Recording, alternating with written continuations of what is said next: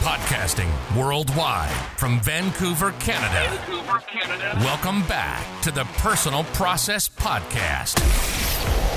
The show that takes you through the growth, hardship, self discovery, lessons, and stories of individuals who achieved success in their own personal path.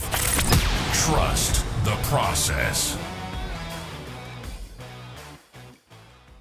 Welcome back to the Personal Process Podcast. My name is Parham, and today we're going to talk about how to never feel social anxiety ever again.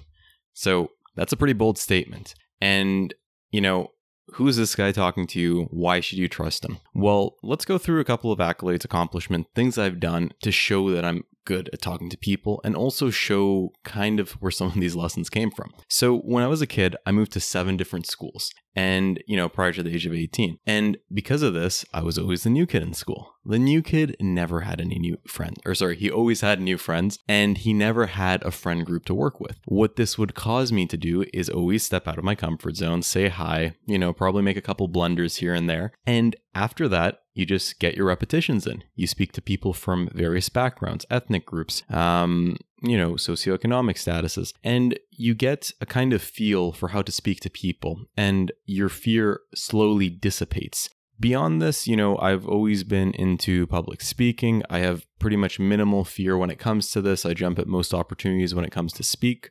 Obviously, there are times where I get a little bit anxious too. That's just a normal part of the game. But I never let this be something that stops me. In addition to this, I've done work as a marketing representative at uh, my university where I approached people right before class where they're probably, you know, a little bit uh, short on time. You know, it's like a five ten minute break in between class. I approached thousands of people trying to pitch them on their, uh, sorry, our crash course services. And I've actually ran for election numerous times at my university where I was a director for Student Society. And in addition, I was also a senator for a university. So in this, I approached a lot of people. Hey, my name is Parham. I'm running for this position. How's it going? And I got to meet a lot of people. Obviously, this does come with rejection. I didn't, you know, talk to everyone and they didn't all love me. Some people, you know, looked at me funny. Some people didn't like me. But at the end of the day, I wasn't afraid of this situation. So if you are someone who's socially anxious or someone who's scared to talk to new people, you've picked the right video. So let's jump into it. I'm going to tell you exactly what the problem is right now. And when I tell you, it's going to hit you like a hammer. You are overthinking it. Let's say there's someone that you want to talk to and you're trying to formulate the best sentence to say to them. Let's say, you know, you're a male and you're attracted to females. So you're thinking, okay, what can I say? Maybe I should compliment her clothes. Maybe I can talk about her hair. Maybe I can just say that I like her. And you get wrapped around these ideas. You think about what happens after, what happens if they don't like you, what happens if they do like you. And before you know it, couple of situations happen. The person that you wanted to talk to is gone. You or the next option is that you have built this notion so much in your head that you now have an inability to execute on an idea. And thirdly, you just do nothing because you're so enmeshed in the what ifs rather than doing. You see, the difference that I believe I have and individuals who don't have social anxiety is we don't analyze what we say. We just say and talk. I don't worry about if that person is going to lo- like me. You know, I don't worry about if I'm public speaking, how much my tone should be, or these kind of things. You know, particularly when I'm doing a speech, I may think of the odd thing that I'd want to, you know, say that that wasn't something that I meant to say, or perhaps I could have worded it a little bit better and I would rephrase that and mention what I wanted to mention. But I think ultimately it is believing that we're enough and believing that if we want to do something, we can do it. So, one example to show, and I think it illustrates pretty well with our um, example with the man approaching the woman to, you know, strike up a conversation. One day I was out with a friend. I saw these uh, two ladies who I fancied. I thought they were pretty attractive, and I decided to talk to them. And I was just having some fun with my buddy. We were just uh, having a night on the town, and I kid you not, I did like a little spin move, and I went up to them just like torpedo. Now these individuals are having some Ben and Jerry's ice cream, and I was like, "How's it going?" After that, and sorry, it wasn't even like that. I did the torpedo, and the first thing, oh my god, how's it going? Do you want some ice cream? So not only did I get to talk with these uh, individuals and have a fun exchange with them, but I got some free ice cream. I mean, that's something that is awesome, especially if it's Ben and Jerry's. If you're from BC, you got to represent. So I think that's just one example. It's not what we say, it is just our vibe, it is how we communicate ourselves. And I think this is a nice segue into the fact that the words that you say are such a small part of it. It is your enunciation, it is your body language, how we are put into a room. And when you put so much pressure on yourself I mean, you're kind of doomed to fail, aren't you? So, next time you see someone that you want to talk to, whether it's a classmate that you just want to meet because you need someone to have your back in case you miss something, or it is someone that you fancy romantically, by just putting yourself out there, saying hello, introducing yourself, and not thinking too much of it, you're going to put that person at ease. And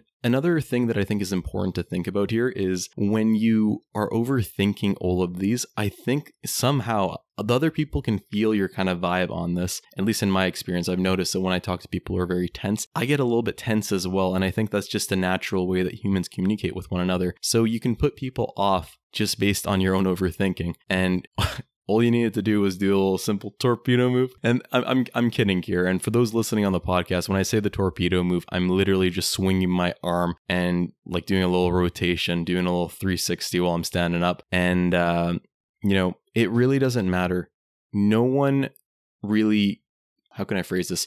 people are very concerned with themselves. They're not going to notice the minor details in what you say. And, you know, maybe there could be a better way of wording how you can say hi to someone, and maybe there could be a worse way. But I will tell you definitively the worst of this is if you do nothing because the person that you want to talk to is now not there and you're overthinking in your head and then you're analyzing it after the fact. Man, I should have gone. Why didn't I go? Then you can feel shame from that. And this is a cycle that repeats. You know, when I went to, um, I think it was some sort of party, maybe it was a birthday party or something like that. I had a friend who was very socially anxious and he noticed after I was talking to people, I'm just like, hey, how's it going? My name is Parham. Nice to meet you. Just going down the line and just introducing myself, having a time. He's like, wow, that was so nice. How did you do that? And I didn't even think of this. Like, that wasn't even a thought in my head. I'm just like, huh, okay, that's a compliment. I'll take that. I'll put that in the pocket. And, uh, you know, it's nowadays that I'm thinking about it that it makes sense because I think when you focus on one thing, you're giving your brain a um,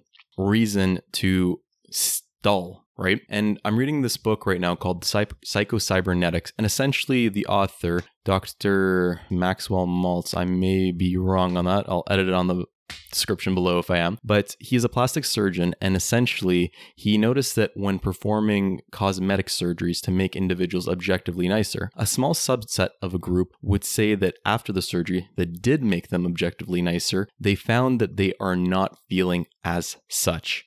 And this got the author thinking. And he essentially went into a psychological report where, not a report, he went to uh, a journey trying to understand what the cause of this. Essentially, and I'm not finished the book yet, I think I'm about a third of the way in, but it's when your mind focuses on something, it will not let you go forward.